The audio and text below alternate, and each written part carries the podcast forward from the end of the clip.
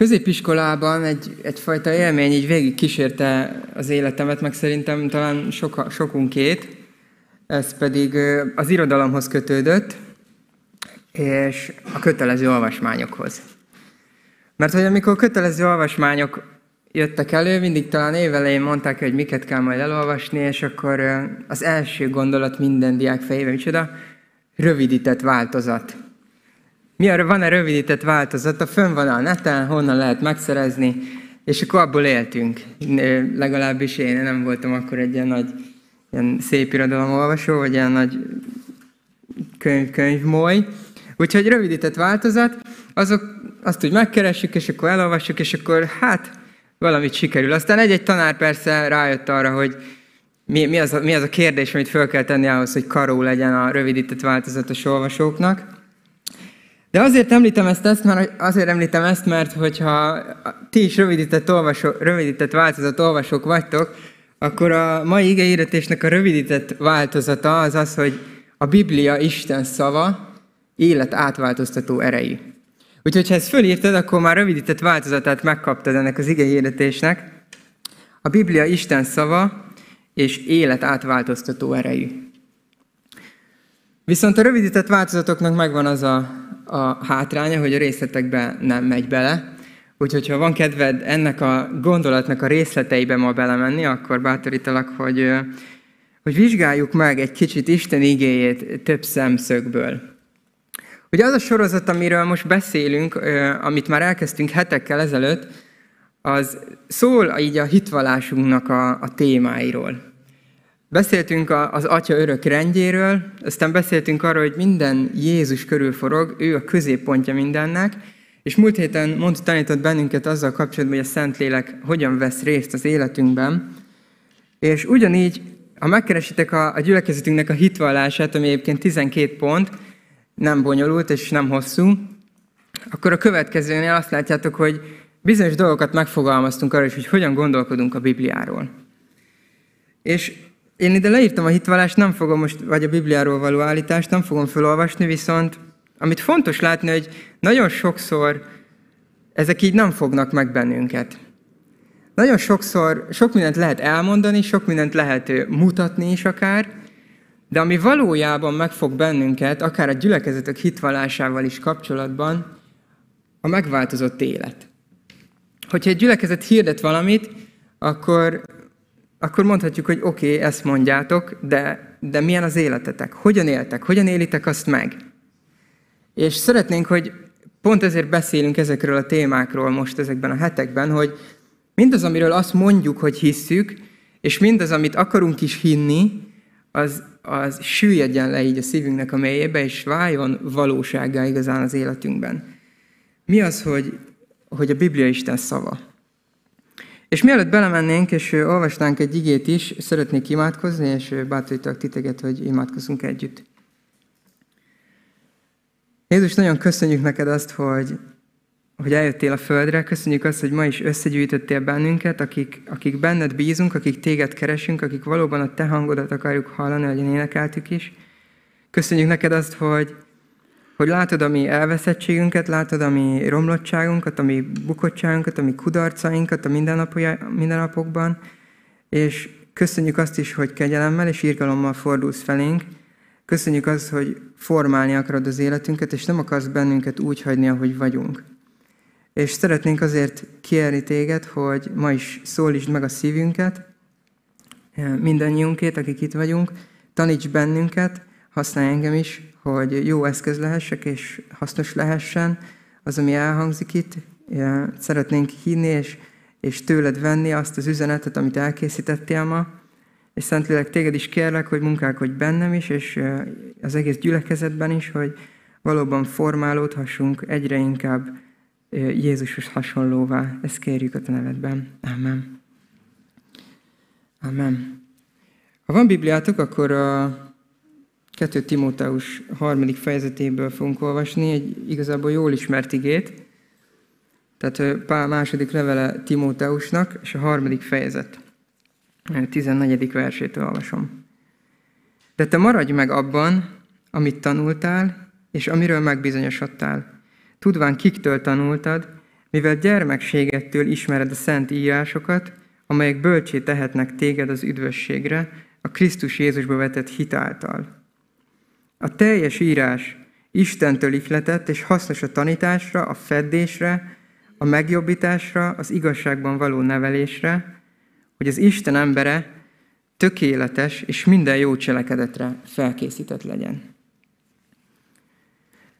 Talán jól ismerjük ezt az igeverset, még kisiskolában az elsők között van, amit megtanulunk, főleg ez az utóbbi vers. És amikor a Bibliára gondolkodunk, meg egyébként is a hitvallásról, akkor nem szeretnénk azt, én sem szeretném azt magamról, hogy lusta legyek. Nem szeretném azt, hogy az, amit hiszünk, az csak az legyen, hogy hát azt így elhiszem, és akkor elfogadtam, és ez így jól van. Amikor olyanokkal beszélgetünk, akik nem ugyanabban a hitben élnek, járnak, mint én, akkor a Bibliával kapcsolatban hamar előjön egy kérdés, amivel nem tudom, hogy ti hogy küzdötök meg, és ez pedig az a kérdés, hogy hát igen, a Biblia tele van jó bölcsességgel, meg van némi tekintélye így a világban is, de hát azért mégiscsak emberek írták. Mégiscsak emberek írták, és hogy akkor ez mitől olyan fontos, vagy mitől annyira megbízható. És föl kell tegyük azt a kérdést, hogyha a Bibliára gondolkodunk, hogy tényleg Isten szava? Honnan tudjuk azt, hogy a Biblia tényleg Isten szava? Mert ha nem az, akkor felesleges itt lennünk, meg felesleges abból hirdetünk bármit, felesleges arra építenünk fel az életünket, felesleges engedelmeskednünk neki, de honnan tudjuk, hogy Isten szava? És itt azt olvastuk, Pál azt írta Timóteusnak, hogy a teljes írás Istentől ihletett. És hiszük ezt a Bibliára, hogy Istentől ihletett. És az egyik fontos kérdés, vagy amit érdemes meglátni ebben az ihletettségben, hogy, hogy az egyik oldal az, hogy emberek írták le. Emberek írták le ennek minden szavát, könyvét. És az egyik dolog az, hogy hiszik azt, hogy Isten a szent lelkével munkálkodott ezekben az emberekben, és azt írták le, amit Isten az ő szent lelke által beléjük helyezett. Ez talán a könnyebb dolog, mert a szent lelket ismerjük annyira, hogy látjuk, hogy, és tudjuk róla, hogy tud munkálkodni. Múlt héten pont erről volt szó. És talán a saját életünkben, egymás életében, gyülekezet életében is látjuk, hogy a Szentlélek tényleg munkálkodik. Így ez talán még könnyű elhinni, hogy Isten az ő szent lelkét így kiárasztotta bizonyos emberekre, és ők engedelmeskedtek, és azt írták le, amit Isten akart. De van egy másik kérdés is, hogy oké, okay, oké, okay, de mégiscsak emberek válogatták össze ezeket a könyveket, amik ebben a Bibliában benne vannak. Ugye 66 könyv, 27 az új szövetségben, és most kicsit talán inkább az új szövetségre szeretnék koncentrálni. 27 könyv az új szövetségben, ki dönti el, hogy mi legyen benne a Bibliában? Mert ha ezt emberek válogatják össze, akkor, hát akkor lehet, hogy tévednek, és akkor lehet, hogy valami olyan kerül bele, ami igazából nem sikletett, lehet, hogy olyan kimarad belőle, ami meg igen. Hogyan küzdünk meg ezekkel a kérdésekkel? Mert hogyha ezeken átnézünk, akkor lehet, hogy a hitünk ilyen felületes lesz. És néhány gondolat erejéig szeretném fölhozni ezt a, ezt a kérdést, főleg ezt az utóbbit a könyveknek az összeválogatását. Mert hogy azt látjuk és tudjuk is, hogy az új szövetség könyvei Krisztus után nagyjából 40 és így 100 között íródtak. Azok a, abban az időszakban keletkezett mindaz, ami most benne van az új szövetségben.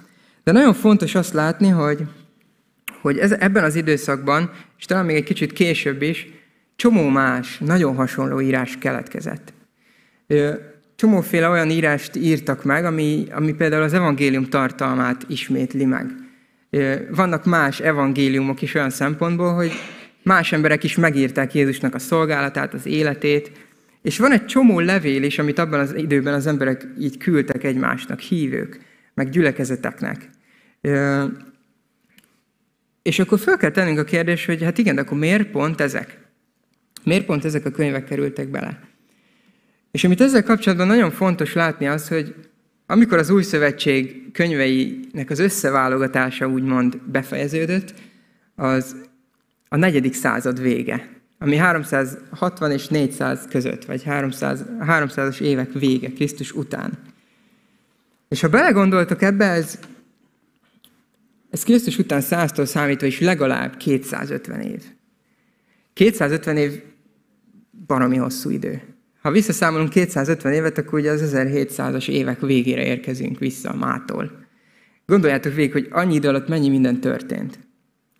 És ez az, ami bátoríthat bennünket, és rámutat valami nagyon fontos dologra, mert hogy, mert hogy ezek az első keresztények, akik ezekben az első századokban éltek, nem voltak restek arra, hogy mindezt az sok írást, ami keletkezett akkor, valóban elolvassák, felolvasták a gyülekezeteknek, ugye tanulmányozták, kutatták, és tulajdonképpen ez alatt a hosszú idő alatt kialakult az, hogy mi az, ami valóban hatással volt az emberek életére. Hirdettek leveleket, hirdettek könyveket, felolvasták a gyülekezetnek, és látták azt, hogy, hogy generációkon keresztül mi az, ami a gyülekezet számára hasznos volt, és élő volt, és megváltoztatta valóban az emberek életét, ami ihletet volt. És még egy nagyon fontos gondolat van, amikor arról beszélünk, hogy Isten igéje ihletett, és hogy tekintéje van, amit nagyon fontos megérteni, sokszor úgy emlegetjük ezt, hogy az egyház, vagy nem is tudom ki, elismert könyveket, hogy bekerültek a Bibliába. Elismerte az ihletettségüket. És ez nagyon téves irányba tereli el a mi gondolkodásunkat ezzel kapcsolatban, mert, mert itt van egy nagyon fontos tényező és egy, és egy változás, hogy nem az ember ismeri el Isten igéjeként ezeket a könyveket, hanem Isten ruházza fel tekintéllyel, és az emberek csak felismerték azt, hogy mi az, ami valóban Istentől ihletett. És szerintem ez az, ami megadja azt az alapot nekünk ma, hogy, hogy tudhatjuk, hogy a Biblia, hogy mi az, amit hirdetünk, és hogy milyen alapokon áll a Biblia, és hogy mi alapján kerültek bizonyos könyvek bele a Bibliába, és az új szövetségbe, mert hogy az alatt a hosszú idő alatt, amíg az emberek hirdették, felolvasták, kutatták, tanulmányozták ezeket a szövegeket, előjött az, hogy mi az, ami Istentől származik, és amit Isten maga ruházott fel tekintéllyel és erővel, ahhoz, hogy átváltoztasson életeket. És mindaz, amit ma olvasunk, az pont ezért lehet ilyen masszív alap.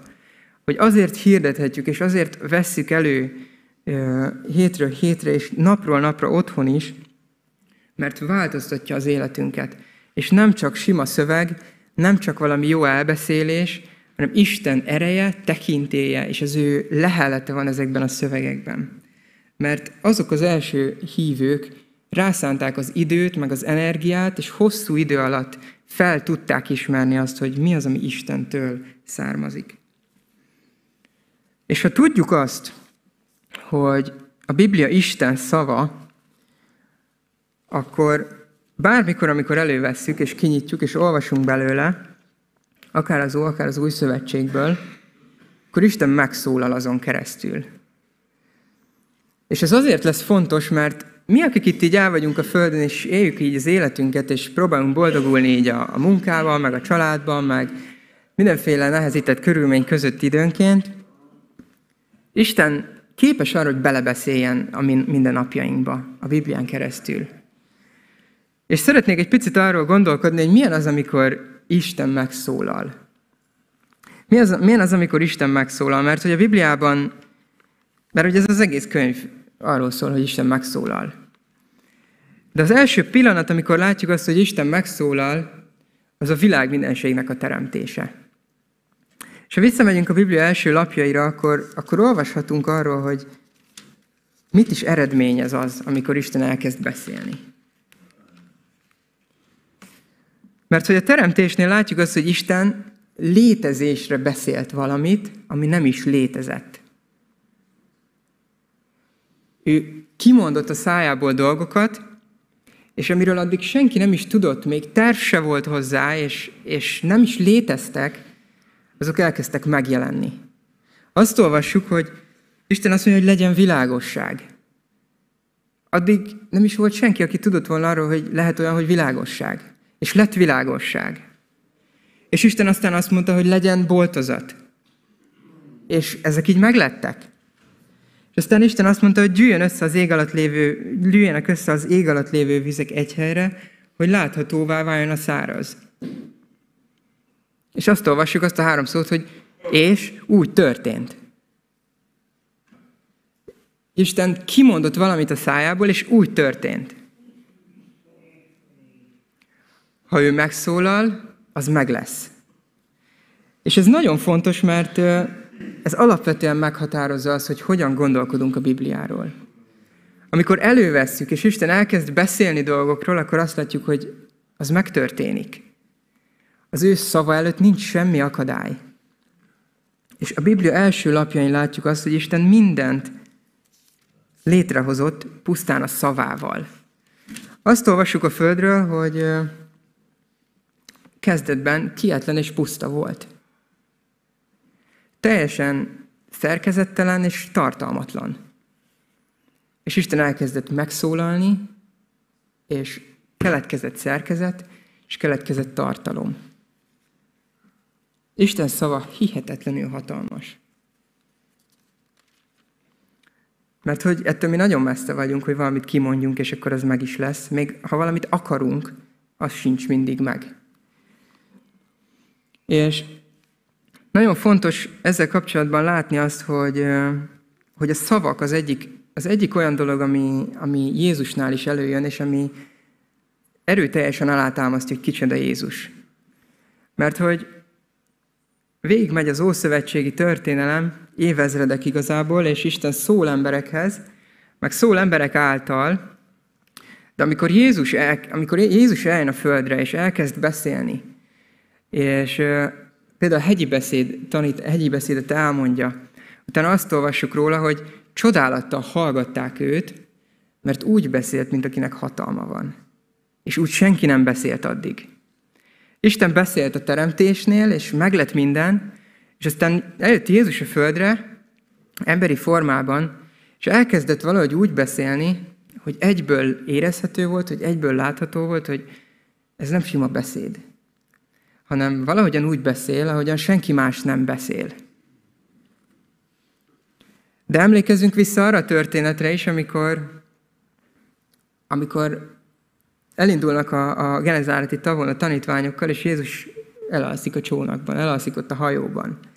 És nagy vihar kezd kerekedni és tombolni, és, és hatalmasak a hullámok, és szélvihar is van, és nyilván össze is függ a kettő, és a tanítványok teljesen pánikba esnek, és fölébresztik Jézust, hogy hát mindjárt meghalunk, hát csinálj már valamit. És Jézus mit csinál, akkor rá parancsol a hullámokra a szavával. Elkezd beszélni a viharnak, hogy némulj meg. És minden olyan csendbe lesz, mint amikor, nem tudom, látunk, látunk már ilyet, amikor ilyen teljesen nyugodt, akár a Balatonnál, vagy, egy, vagy a tengernél is, amikor itt teljesen nyugodt, és mondjuk így látszik a holdfénynek a, a, az útja, meg a napfénynek, vagy a naplementének is az útja, és elcsendesül a tenger, és elcsendesül a szél. És azt mondják a tanítványok, hogy kicsoda ez? Hogy a tenger és a szél engedelmeskedik az ő szavának. Isten szava hatalmas, és látjuk ezt a teremtésnél is, és aztán ez rámutat arra, hogy kicsoda Jézus. Aztán egy másik dolog, ami, amit látunk, hogy rendben van, Isten szava hatalmas. De hogyan, hogyan kerül bele a mi életünkbe? Hogyan kerül bele a mi életünkbe, mert hogy el, előfordulhat, hogy olvassuk a Bibliát, biztos veletek is előfordult, olvassuk a Bibliát, és, és nem igazán érezzük azt, hogy Isten szólít minket. Nem igazán érezzük azt, hogy Isten szól hozzánk. Mégis azt olvassuk az igében, és Jézus is alkalmazza ezt, hogy Isten a tudtára adta Izraelnek, és ezen keresztül nekünk is, hogy nem csak kenyérrel él az ember, hanem mindazzal az igével, mindazzal, ami az Úr szájából kijön. Hogy gondolkodunk-e erről úgy, amikor igét olvasunk, hogy, hogy most azért vagyunk itt, hogy mindazzal éljünk, amit Isten ki akar mondani. Hogy mindaz, ami az ő szájából származik, az egész Bibliánk, azzal így élünk. És szükségünk van rá. Mert hogy azt tudjuk, hogy amit itt is említ, hogy nem csak, nem, nem csak kenyérrel élünk. A kenyér az kell. A táplálék, a fizikai táplálék az kell az életünkbe. De szükségünk van arra is, hogy Isten belebeszéljen az életünkbe. Szükségünk van arra nap, mint nap, ami az Úr szájából kijön. És ez konkrétan tőle jön, ez Isten szájából van. Nem, nem az ige hirdetők szájából, meg nem valaki mással való beszélgetésből, hanem ami Isten szájából származik. És fontos megértenünk, hogy nem úgy kell ezzel élnünk, hogy, hogy görcsösen próbáljuk azt kiszedni, hogy mi az, ami Isten szájából származik. Mert le lehet élni egy egész hívő életet úgy, hogy igazán nem tartottunk csendességet, hogy igazán nem is szólít meg bennünket rendszeresen Isten, csak minek? Csak minek? Amikor szükségünk van arra, hogy ami, ami, ami az Úr szájából származik. Mert hogyha úgy élünk, hogy persze bízunk Istenben, meg imádkozunk, meg, meg szolgálunk, meg benne vagyunk a gyülekezetben, meg elmegyünk vasárnap, de kimarad az, ami az Úr szájából származik, akkor erőtlen lesz az életünk. Akkor megrekedünk igazából valami fajta lelki csecsemőként. Esszük a fizikai kenyeret, de lelkileg gyermekek maradunk. Szükségünk van arra, ami Isten szájából származik. De mégis hogyan szól hozzánk? És szeretnék itt felolvasni egy igét a zsidókhoz itt levél első fejezetéből. Talán ezt is ismeritek sokan.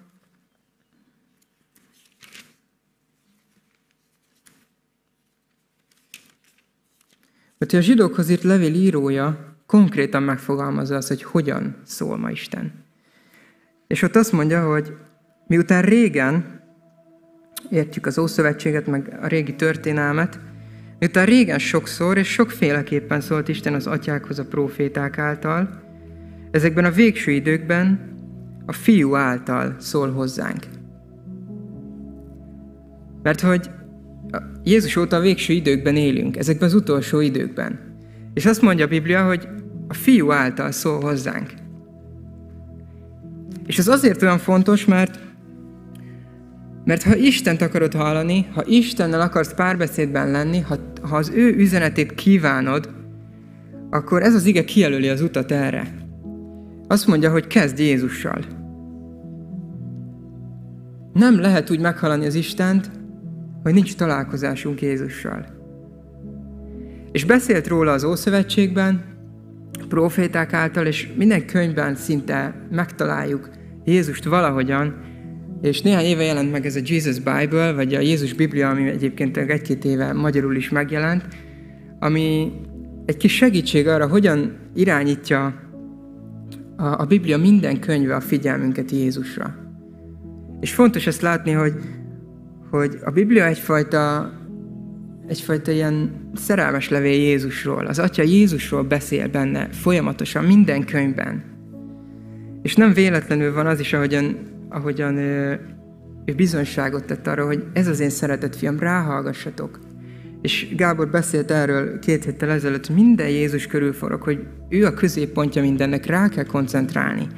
És, is, és itt ez az ige még jobban megerősíti azt, hogyha Istent akarjuk hallani, ha vele akarunk közösségben lenni, ha az ő üzenetére vágyakozik a szívünk, akkor Jézushoz kell mennünk. Mert ezekben az utolsó időkben a fiú által szól hozzánk. És beszélt róla, és Jézus eljött a földre, és vállalta a keresztet, és helyettünk halt meg ott. És mindezt azért, te, azért tette, hogy Isten az ő szeretetét kommunikálja először. Mert azt mondtuk, hogy Isten szava hatalmas, de Jézuson keresztül valami még hatalmasabbat akart nekünk mondani. És az ő szeretetét akarta kommunikálni. Az, hogy Jézus eljött a földre, és vállalta azt, hogy megváltsa a világot, azzal a célra, hogy mi kapcsolatban legyünk Istennel, és hallhassuk az ő szavát rajta keresztül, az Isten szeretetét és kegyelmét kommunikálja felénk. Szóval, ha szeretnék kapcsolatban lenni Istennel, akkor az első lépés az, hogy felismered Jézusról, hogy mit tett érted.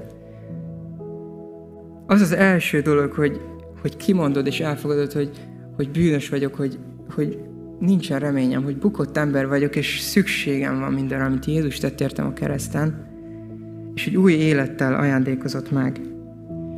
És abban az új életben Isten a szívedbe adja a szent lelkét, és abban a pillanatban kezd el beszélni hozzád az igén keresztül.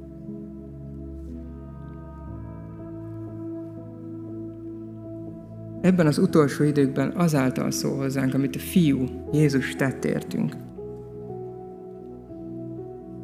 Szóval Isten szava hatalmas, és szükségünk van is rá, szükségünk is van rá, és, és szól is hozzánk Jézus által és Jézuson keresztül. És aztán az utolsó gondolat, amit ö, visszamenve a kettő Timóteusba látunk itt, hogy Isten igényének nem csak célja van, hanem hasznos is annak a célnak az elérésére. Mert itt azt olvassuk, hogy a teljes írás Istentől ihletett, és hasznos a tanításra, a feddésre, a megjobbításra, az igazságban való nevelésre, hogy az Isten embere tökéletes, és minden jó cselekedetre felkészített legyen. Nem tudom, feltűnik-e nektek az a négy dolog, amit ugye itt olvasunk, hogy a tanításra, a feddésre, a megjobbításra és az igazságban való nevelésre. Hívőként nagyon sokszor úgy gondolkodunk, hogy ugye nem csak itt a földi dolgok léteznek, hanem vár ránk egy örökké valóság, és igazából, amit itt a Földön élünk, az egy nagyon pici része a teljes életünknek, és majd ott milyen jó lesz, és majd oda gyűjtjük a kincseket, meg oda gyűjtünk mindent, és majd ott jó dolgunk lesz, meg az Isten jelenlétében leszünk, és majd mennyire várjuk azt.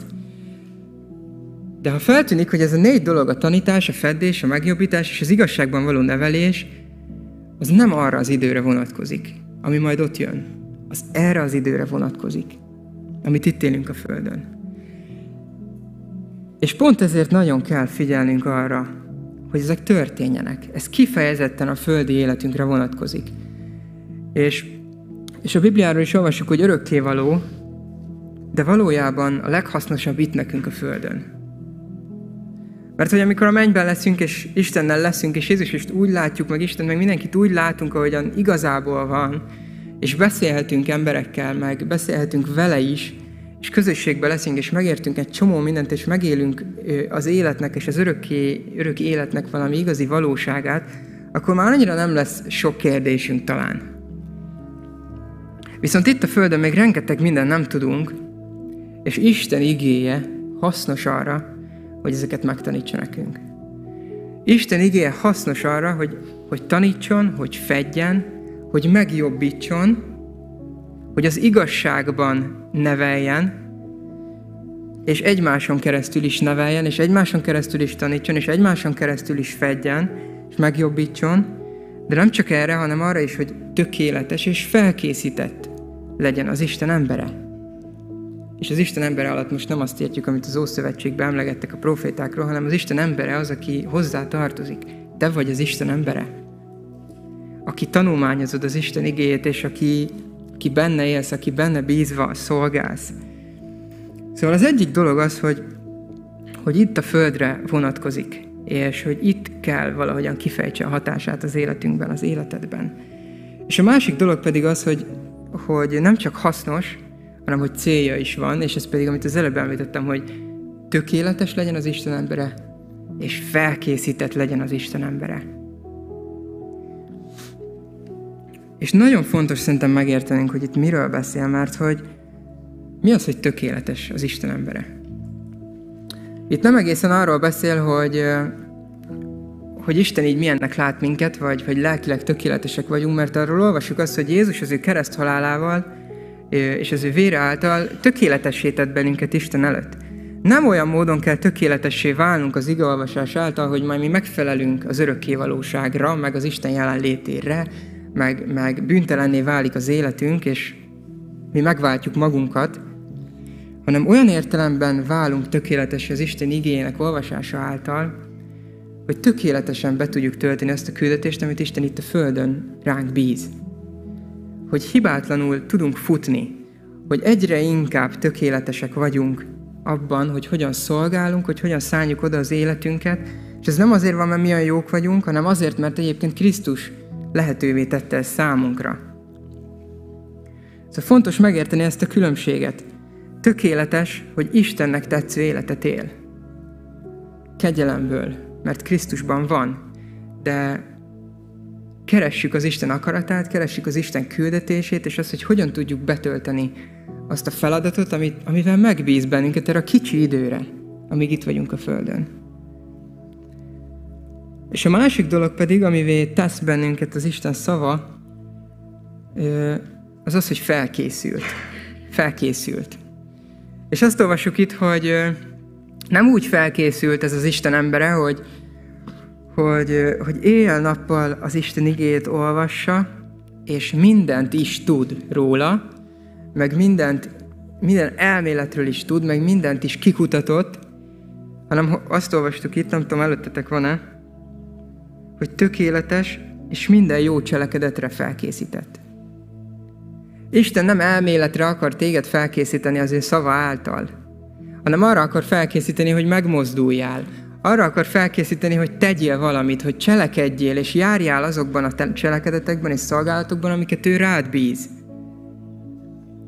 Isten nem arra készít fel a hétköznapi igeolvasásunkban, hogy, hogy idejövünk vasárnap, és jól megértjük és olvassuk tovább, hanem arra készít fel, hogy beleálljál az ő küldetésébe arra készít fel, hogy járjál azokba a cselekedetekbe, amiket ő elé tesz. És azt gondolom, és abban bátorít bennünket szerintem Isten igéje is, hogy, hogy keressük azt, hogy mi az a szolgálat, amiben Isten beállít. Az kiváló, hogyha nem csak kenyérrel élünk, hanem mindazzal, ami az Úr szájából származik, és ez kiváló, ha Jézuson keresztül közelítünk hozzá és az ő igéjéhez, és ez kiváló, ha megvan minden nap az a közösségünk vele, amiben tanít minket, de kell az alkalmazás. Kell az, hogy cselekedjünk, kell az, hogy megmozduljunk, hogy megtegyük a lépést bizonyos emberek fele, hogy megtegyük a lépést, hogy megfogjuk a dolgok végét. Mert Isten igé erre készít fel, hogy tökéletesen betöltsük az ő küldetését. Nem arra, hogy, hogy tudom, hogy ismerem, hogy ismernem kéne, kérdeznek tőlem valamit, és hát úgy, ezt, úgy, ezt úgy tudnom kéne, mert, mert a Biblia amúgy így mond róla valamit, hanem hogy kész vagyok, hogy felkészülök, és, és arra hadd bátorítsak titeket, hogy egyébként ez visszafele is igaz, hogy ha szolgálatban veszel részt, ha szolgálatban akarsz részt venni, vagy megértetted azt, hogy Isten milyen szolgálatra bíz, milyen szolgálatot bíz rád, akkor kell a felkészülés is. Isten nem akar úgy elküldeni szolgálatba, hogy nem készít fel az ő igéje. Szóval mind a kettő egybe működik. És szeretnélek ma arra bátorítani, hogy vizsgáld meg a szívedet ebből a szempontból. Hogy csendesedjünk majd el a végén, és gondolkozzunk el azon, hogy hogyan állunk ezekben a dolgokban. Hogy mennyire szálljuk oda az időnket, az életünket arra, hogy, hogy megértsük, hogy nem csak olvassuk Isten igét, hanem megértsük abból, hogy mit kell tennünk hogy hogyan kell élnünk, hogy kihez kell oda mennünk, hogy kivel kell beszélnünk, hogy minek a végét kell megfognunk, akár a gyülekezetben, akár a munkánkkal kapcsolatban. Mert nem mindegy, hogy mit kezdünk ezzel a kis rövidke életünkkel. És szeretném ma föltenni ezt a kérdést, hogy te hogyan állsz ebben a területben? Hogyan állsz azzal a kis 60, 70, 80, legfeljebb 100 évvel, évvel, ami, amit itt eltöltesz a Földön. Mire használod az életedet? Mire tetted fel? Mert tudunk jó dolgokat csinálni, csak Isten igéje és az ő küldetése és szolgálata nélkül nincsen értelme. Egy igét szeretnék befejezésül elolvasni, és aztán imádkozunk és azt gondolom, hogy Pál nagyon jó példaként állítja a tesszalonikai gyülekezetet elénk ilyen szempontból, mert ő nekik azt írja a levelében, és nyilván ez a valóságuk is, hogy mert a mi evangéliumunk nem csak szavakban jutott el hozzátok, hanem erővel, szentélekkel és teljes bizonyossággal is. Ti is tudjátok, hogyan éltünk közöttetek a ti érdeketekben, ti pedig a mi követőink élettetek, és az úréi, amikor sok zaklatás ellenére a Szentlélek örömével fogadtátok be az igét. A tesszalonikai gyülekezetben nem csak szavak hangzottak, hanem Isten ereje és az ő szent lelke mozdította meg az embereket. És úgy, hogy sok zaklatás ellenére fogadták örömmel az igét. És szeretnélek bátorítani most arra, hogy csendesedjünk el, és vizsgáljuk meg ezeket a kérdéseket, és És nagyon bátorítalak arra, hogyha ha újra kalibrálnád az életedet, akár, akár tizenévesen, akár 20 évesen, akár 30, 40, 50, 60 évesen, mert rájöttél, hogy, hogy, hogy kárba ment egy csomó idő, akkor itt a lehetőség arra, hogy újra kifejezzük Isten felé, hogy szeretnénk az ő igére állni, és nem csak ráállni, hanem onnan lépni, és indulni a szolgálatba, és tenni dolgokért, és tenni azt, amire ő hív. Úgyhogy kérlek benneteket, hogy csendesedjünk el, és így imádkozzunk.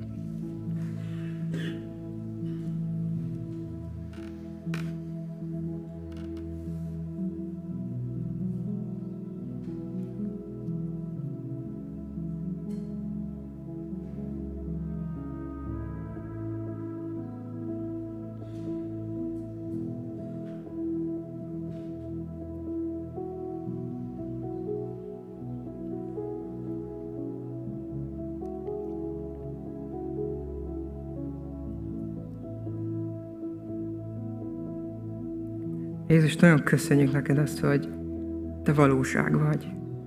Köszönjük neked azt, hogy ami itt történik, és ami, és, és ami a mi életünkben történik, és ami a te igéd által történik, az valóság. És, és köszönjük azt, hogy nem csak szavak a te igéd, nem csak valami bölcsességgyűjtemény, nem csak jó tanácsoknak a tömkelege, hanem élő és ható szó és ige.